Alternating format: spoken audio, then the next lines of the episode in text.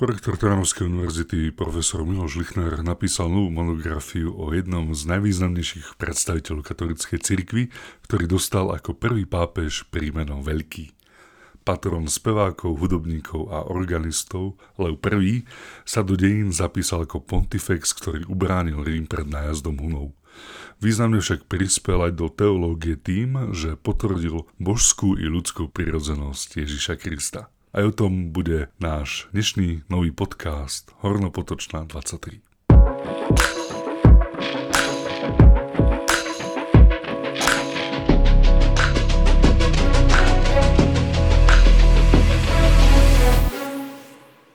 keď počujeme meno pápeža Leva I, ako také prvé príde na um, že prečo sa vôbec tak volá to meno Lev, nám dnes znie trošku nepatrične. Tak sú to klasické latinské mená, ktoré boli vtedy bežné. Keď si človek pozerá aj mená konzulov z tých čias, tak je to také tiež také divné pre nás. Ale takisto každý národ má tie svoje mená, ktoré sa iným môžu stať, zdať zvláštne, ale je to také bežné meno. Bolo to vtedy bežné meno, takisto aj máme aj cisára, ktorý sa tiež volal Lev. Latinsky to bolo Leo predpokladám. Áno. Možno aj veriaci na Slovensku, aj ľuďom, ktorí možno skúmajú denní cirkvi, je známejší skôr Leu 13. To je vlastne posledný pápež, ktorý niesol meno Leu zatiaľ. A on eh, bol teda známy tou svojou sociálnou náukou a takouto robotnickou encyklikou Rerum Novarum. Keď, eh, pán profesor, porovnáte tých levov v histórii cirkvi, ktorý e, z nich je najznámejší a prípadne je to ten prvý alebo ten posledný. Môžem povedať takú príhodu, ktorá sa mi stala pred nejakými hodinami, keď som spomínal jednej známej, že chystám túto knižku, že už je v tlači o Levovi, tak bezprostredná reakcia bola tiež, či je to ten Lev 13. Toto je ten Lev, ktorým to všetko začína, Lev 1. a potom už tí ďalší Levovia, ktorí boli, tak si už dávali tie číslice, aby sa oddelilo, že ktorý je ktorý. E, známejší je v súčasnom svete samozrejme Leo 13, ale pre nás teológov je samozrejme tento Leo 1, pretože bol veľký teológ. Čo ho spája s Levom 13 je aj silný sociálny akcent. Bol to skutočne pápež, ktorý bol veľmi charitatívneho a sociálneho cítenia a myslenia, ale bol to zároveň aj veľký teológ a jeho homílie a listy ukazujú, že bol takisto aj veľkým politikom a stratégom. Poďme si ho trošku bližšie predstaviť tohto pápeža Leva I. Aké sú jeho také možno životopisné dáta? Čo o ňom vôbec vieme? Vieme v podstate na vtedajšie pomery dosť, na dnešné pomery veľmi málo. Vieme, že sa narodil okolo roku 400 a v talianskej rodine, bohatej, a po istom čase vstúpil do klerického stavu, po istom čase bol poslaný ako mladý klerik aj do zahraničia na cirkevné misie a 40-ročný bol vysvetený za rímskeho pápeža, stal sa teda hlavou katolíckej cirkvi vo veľmi mladom veku a zomrel zhruba v 60. 61. roku života. Bol jedným z najdlhšie pôsobiacich a žijúcich pápežov. Máme od neho zachované kompletné zbierky jeho listov a homílií, s ktorými som aj pracoval a je to zároveň, prečo som sa aj k nemu venoval, pretože je to pápež, ktorý vyrastal na myslení svätého Augustína. To znamená, je to vlastne postaugustinianská tradícia, ktorú som, eh, o ktorej, ktorej som sa venoval a ktorú som skúmal v myslení Leva Veľkého a potom ďalšieho veľkého pápeža Gregora Veľkého. Eh, zažil Lev prvý v cirkvi takú raketovú kariéru, lebo dočítal som sa práve vo vašej novej knihe, že teda ako keby bol veľmi rýchlo v službách cirkvi aj na takých významných pozíciách. Dostal sa veľmi rýchlo na vysokú pozíciu, takisto ako iný, povedzme aj svätý Augustín sa stal veľmi rýchlo biskupom, svätý Ambros tiež bol veľmi rýchlo pokrstený a bol vysvetený za biskupa, takisto aj Leo Veľký. Bola to môže byť aj súhra okolností, by sme mohli povedať, ale zároveň boli to ľudia, ktorí boli veľmi charizmaticky nadaní veľkými darmi a ktorí skutočne vložili celý svoj život do, za ten zápas o dobro cirkvi. Zaujalo ma, že teda Leo veľký nadviazal teologicky na svätého Augustína. O vás je tak všeobecne známe, že ste naozaj veľkým, ja to poviem tak svojimi slovami, takým fanúšikom tohto svetca Augustína. Čo znamená, že sa Lev postavil na plecia Augustína, ako vychádzala tá jeho teológia Levova uh, potom z tej augustinianskej tradície, aké sú tam tie prepojenia? Tak poviem takto, že máme takú dvojitú augustinianskú tradíciu, ako hovoria aj francúzskí patrológovia, takú tú svetlú a takú tú trošku temnejšiu.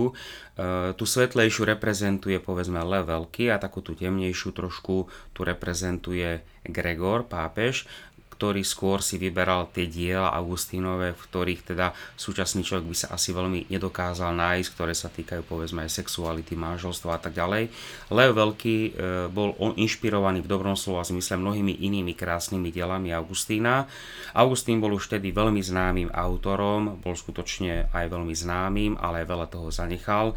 Veľké diela, listy, to znamená, že títo ľudia čítali, lebo Augustínové spisy, vyrastali na nich teologicky. A čo môžeme povedať, je veľmi krásna aj teológia laikov u Leva Veľkého, ktorý skutočne dával veľký priestor laikom v cirkvi. Po Levovi I sa zachoval významný list Tomus ad Flavianum, ktorý vy teda myslím, v tej knihe aj podrobne rozoberáte. A je to dokonca asi aj prvý slovenský preklad. E, Áno, je to prvý takto... slovenský preklad, je to asi ja, najdôležitejší latinský kristologický text, ktorý máme z latinskej cirkvi.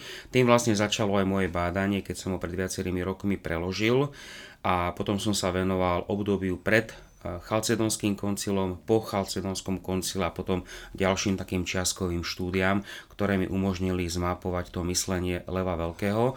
Toto dielo vlastne je tomus, je to vlastne akoby list, alebo také vedecké dielo, ktoré napísal patriarchovi Flaviánovi, keď bol zvolaný Chalcedonský koncil v roku 451, ktorý riešil otázku, kristologickú otázku o bludného učenia archimandritu Euticha, ktorý teda bol akoby takým e, tvorcom herézy monofizitov, ktorí tvrdili, že Ježiš Kristus vychádza z dvoch prírodzeností, ale po spojení je tam už akoby len tá jedna božská prírodzenosť, pretože tá ľudská sa tak stratila, ako keď dáme kvapku vína do mora. No ale práve Chalcedonský koncil jasne povedal, že Ježiš Kristus to sú dve prirodzenosti, ľudská a božská, ktoré sú spojené v osobe Božieho slova Ježiša Krista. A práve na Chalcedonskom koncile sa čítal list pápeža Leva, ktorý zásadným spôsobom ovplyvnil dianie Chalcedonského koncilu a mnohé myšlienky z tohto listu boli prevzaté do vyznania viery. My ho pravda už poznáme v takej tej trošku už upravenejšej forme, to je to nicejsko-carihradské vyznanie viery, ale Chalcedon niekde medzi tým, lebo to, to veľké vyznanie viery sa časom vždycky doplňalo nové myšlienky. Takže toto dielo je teda veľmi zaujímavé, pretože je to najdôležitejší náš latinský kristologický text, ale je zaujímavá aj celková tá história, pretože niekoľko rokov na to vznikli veľké nepokoje medzi egyptskými mníchmi v Egypte, ktorí boli monofyzického razenia a ktorým Lev napísal druhý list, ktorom sa im snažil vysvetliť túto svoju náuku v tomto liste Flaviánovi, aj vôbec zmysel a význam Chalcedonského koncilu, ale nepokoje pretrvávali naďalej a vieme, že o niekoľko rokov neskôr napísal tzv. druhý tomus, ktorý venoval cisárovi a kde mu, sa mu snažil veľmi takým jednoduchým slovníkom vysvetliť náuku Chalcedonského koncilu.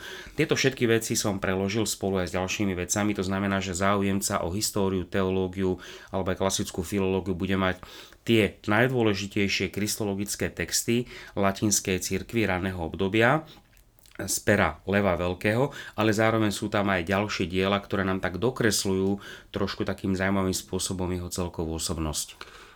Pokiaľ teda tomu rozumiem správne, tak vlastne prínos Leva prvého bol práve teda v tomto, že um, bojovať s tými herezami a dbať na to, že teda Ježiš Kristus má aj božskú, aj ľudskú prirodzenosť. Ale ak si to povieme tak úplne laicky, v čom by bol problém, keby Ježiš Kristus bol len Boh alebo len človek? Ako to vlastne chápať? No, toto je otázka, ktorú vždycky kladiem aj študentom, Aha, dobre, keď dobre. rozprávame o Chalcedóne, takže teraz je to na mňa, aby som zodpovedal.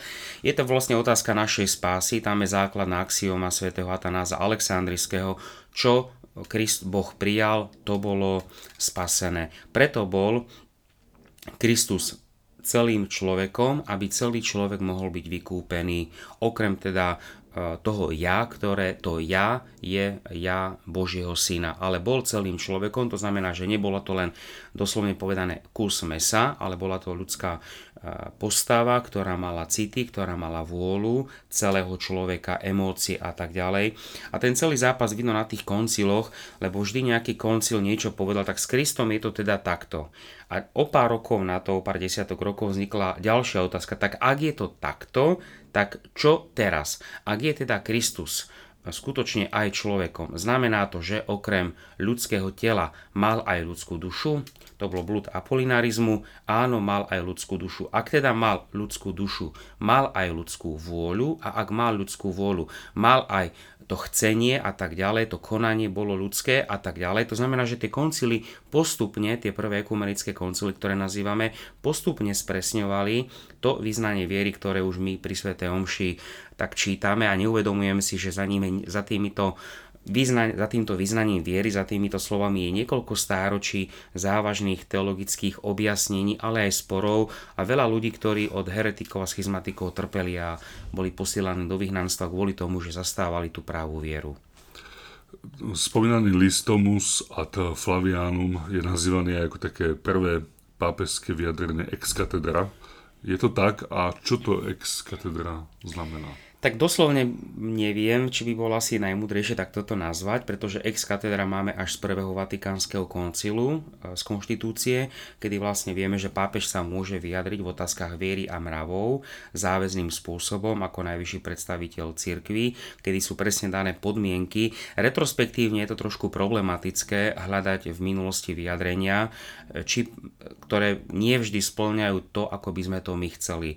Ak by sme to tak veľmi voľne chceli povedať, tak môžeme povedať, že je to také záväzné rozhodnutie eh, rímskeho biskupa, eh, ktorým podal výklad viery, ktorý bol schválený Chalcedonským koncilom, dokonca podľa tradície po prečítaní a teda po preklade do grečtiny koncilovi otcovia sa postavili a tlieskali a povedali Svetý Peter prehovoril ústami Leva Veľkého. Takže dalo by sa povedať v takomto slova zmysle, hoci teda historicky to nie je veľmi správne, ale mohli by sme povedať, že ide vlastne o akoby také vyjadrenie ex katedra. Mm, spomínali sme aj ten chalcedonský koncil, z minulosti sú samozrejme známe aj iné koncily, také možno najvýznamnejšie sú ten Tridentský alebo prvý alebo druhý vatikánsky koncil. Čiže aj ten chalcedon zapadá do histórie týchto iných eh, významných Máme koncilov. 21 koncilov, z toho prvých 8 koncilov máme spoločných eh, s ortodoxnými cirkvami, prvé 4 koncily až po Chalcedon máme spoločné teda aj s orientálnymi cirkvami. A tam vlastne potom vždycky ako prichádzalo k deleniu cirkví, tak podľa toho vieme, že ktoré koncily sú spoločné, tie prvé 4 teda tie máme so všetkými cirkvami spoločné, prvých 8 koncilov tie máme spoločné aj s ortodoxnými cirkvami. A potom počnúť z 9 tým koncilom, tie sa už odohrávali na západe, tie my nazývame ekumenickým koncilom a ortodoxná církev, alebo ortodoxné církvy ho nazývajú generálnymi synodami latinskej církvy. Tak znamená, že vždy je potom dôležité, že kto hovorí o tých konciloch a podľa toho vieme, že či ich máme teda z nášho pohľadu 21, ktoré máme ako latinská církev a církvy, ktoré sú s pápežom v jednote, z pohľadu e, e, ortodoxných církví je ich 8. A práve tých 8 je veľmi dôležité, dôležitých, pretože sa odohrávali v gréckom prostredí za účasti aj predstaviteľov pápeža, vždycky tam bol nejaký legát, ale tieto koncily boli predovšetkým silne doktrinálne, sa upresňovala viera. Ono to častokrát, pravda, býva, aj niektorí autori na Slovensku tvrdia, že koncily sa väčšinou zvolávali preto, aby sa presadila nejaká náuka. Opak je pravdou. Koncily sa vždy zvolávali kvôli tomu, ak niečo, čo bolo bežne verené, začalo byť popierané a preto sa zvolal koncil, aby sa nad tým zamyslel a na novo zadefinoval to, čo sa bežne verilo, povedzme, e, jasnejším slovníkom. Chápa to tak, že na konci sa stretnú múdre hlavy a tie sa niečo porozprávajú a potom o tom ako nejako demokraticky odhlasujú? V ranej cirkvi koncily, prvých 8 koncilov nezvolával pápež, ako je to počnúc 9. koncilom až po dnešný, kedy vieme, že povedzme druhý vatikánsky koncil alebo prvý vatikánsky koncil zvolával rímsky pápež. Tieto prvé koncily zvolával vždy cisár zo základného dôvodu, pretože bol to človek, ktorý vládol ríši a mal dostatok finančných prostriedkov, aby sa koncil mohol uskutočniť. Preto ich on zvolával, dokonca na prvých konciloch bol cisár aj prítomný a načúval teologickým debatám a väčšinou na, kon, na konci koncilu ich podpisovali zástupcovia základných e, cirkví, to znamená Jeruzalemský patriarcha, Rímsky patriarcha, e, Aleksandrijský patriarcha, Antiochísky patriarcha a po rozdelení rímskej ríše na východnú a západnú a po pozdvihnutí a konštantinopolského biskupa na e, arcibiskupa a patriarchu, aj 5. patriarcha podpisoval a vieme napríklad, že na Chalcedonskom koncile pápež nepodpísal všetky texty, nepodpísal tzv. 28. kánon, ktorým na Chalcedonskom koncile bolo ustanovené, že po rímskom biskupovi ako druhý v poradí sa podpisuje konštantinopolský biskup ako biskup Nového Ríma. Keďže cisár sa presťahoval z Ríma do Konštantínopola, tak samozrejme vstúpla prestíž patriarchu a on začal tvrdiť, že teda akoby aj tá pápežská moc prešla a teda mal by byť čítaný po biskupovi Starého Ríma. To napríklad nepodpísal. Sám Leo I. Áno, odmietol to podpísať. S Levom prvým sa spája taká zaujímavá, nazvem to možno príhoda, a to, ktorá dokladuje, že teda pápež mal nielen e, cirkevné alebo teologické povinnosti, ale aj povinnosti svetské. E, konkrétne sa traduje, že Lev I zachránil Rím pred nájazdom Hunov na čele s Atilom. Je to pravda a ako sa možno podarilo tomu Levovi zabrániť, alebo možno presvedčiť Atilu, aby teda Rím nechal na pokoji. Myslím, že to bolo v roku 451. Áno, bolo to tak. Musíme si uvedomiť, že tak ako dnes, aj vo vtedajšej dobe sme svedkami stiahovania národov, kedy sa veľké kmene, to boli 10 tisíce, 100 tisíce ľudí, ktoré sa stiahovali. Čas kmeňov bola vytlačená inými kmeňmi a tie iné kmene sa potom stiahovali a hľadali voľné miesta. Samozrejme prekračovali hranice rímskej ríše, to čo pravda vidíme v tých hollywoodských filmoch, ale vieme, že napríklad cisár Theodosius bol prvý, ktorý prestal zápasiť s týmito kmeňmi, ktoré sa chceli vojensky preniknúť do rímskej ríše, začali ich systematicky usadzovať. Ale keď sa vrátime do tohto obdobia, tak vieme, že e, Attila aj s ďalšími kmeňmi e, niekoľkokrát vpadli do rímskej ríše a pred stretnutím s Levom Veľkým Attila rok predtým prehral podstatnú bitku s rímským vojvodcom Aeciom, kedy sa stiahol. Tá bitka skončila veľmi nerozhodne tiež z takých politických dôvodov, hoci rímsky vojvodca mal na to, aby vojnu vyhral z politických dôvodov. Boli tam aj Vizigoti, ktorí mu veľmi pomohli a keby Vizigoti chytili Atilu, tak by ne, veľmi stúpla prestíž Vizigotského kráľa na úkor rímskej ríše. Takže aj tuto už vidíme, že aké, ako veľmi tá politika zohrávala. Takže Attila sa v pohode mohol stiahnuť, získal nových spojencov, nové vojsko a rok na to znovu vpadol do Ríma, zničil a vypálil viacero miest a podľa tradície sa teda stretol s pápežom Levom Veľkým, ktorý ho presvedčil, aby sa vrátil späť. E, istotne tam mohla zohrať úlohu aj teda samozrejme po tej duchovnej stránke vieme, že veľa ľudí sa aj modlilo, ale samozrejme aj prestíž rímskeho biskupa, ale takisto sa hovorí historicky, že začala riadiť v hunskom vojsku nejaká choroba, začala sa objavovať, preto sa stiahli a asi rok, dva na to Attila zomrel. Ale bola to skutočne záchrana e, rímskej ríše a o niekoľko rokov na to takisto druhé stretnutie s vojvodcom Vandalom Genzerichom, ktorí navyše boli Ariáni. Ariáni ako heretický smer boli odsúdení na prvom ekumenickom koncile v roku 325 na Nicejskom koncile. Arius tvrdil, že Ježiš Kristus bol dokonalým človekom, ale nebol Bohom a Nicejský koncil ho odsúdil aj zásluhou svätého Atanáza Aleksandrijského a vtedy vlastne začína tá celá plejada koncilov. Ak teda Ježiš Kristus bol pravý Boh a teda aj človek, čo to všetko znamená?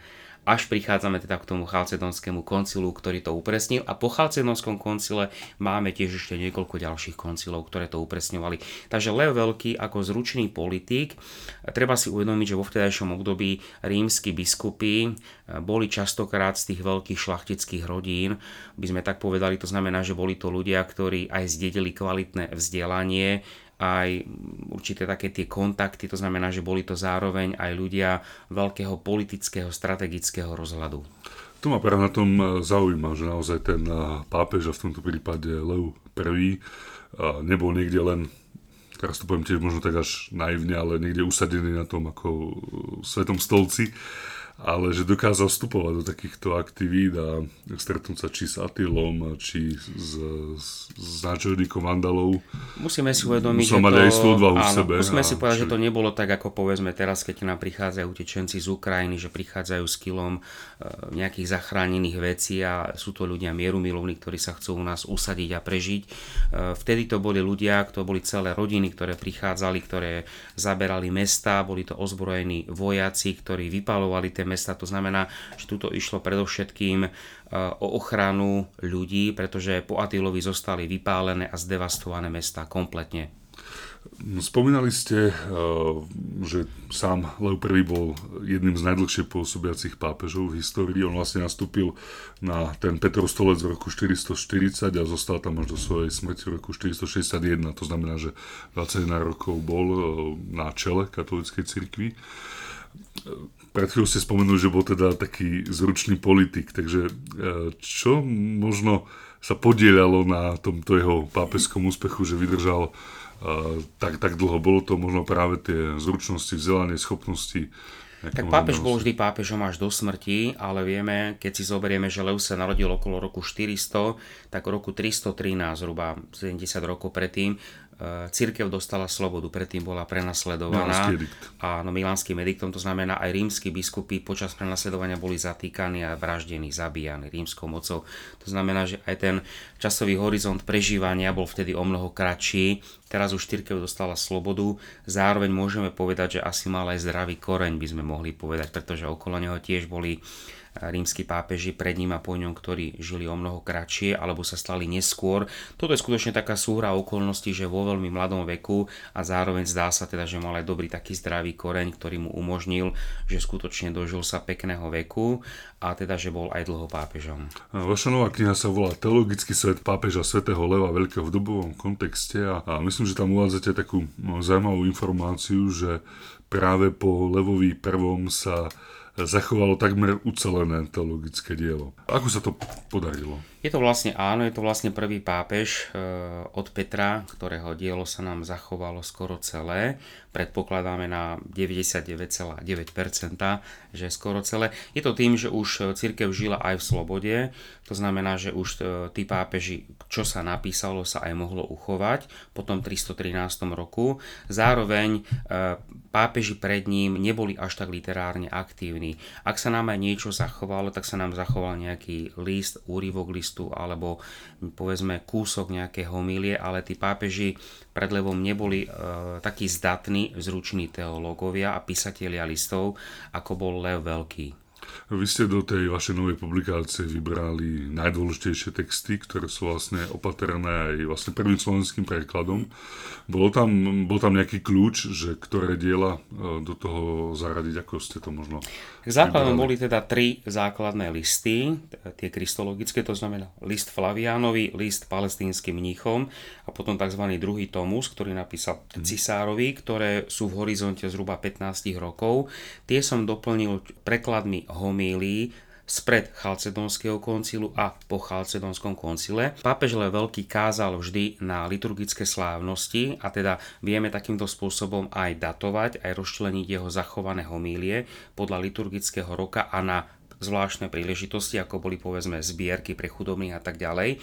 A z týchto homílií som vybral homílie spred Chalcedónskeho koncilu a po Chalcedónskom koncile, ktorý nám, ktoré nám takýmto spôsobom dokážu na rôzne E, liturgické slávnosti, povedzme Vianoce alebo pôst alebo Veľká noc, dokážu povedať, akým spôsobom Lev využil toto obdobie a liturgickú slávnosť a akým spôsobom hovoril o osobe Ježiša Krista. Takže tieto vybrané homílie nám tak veľmi krásne doplňajú tú samotnú takú tú striktnú teologickú náuku, ktorú máme v tých troch listoch kristologických.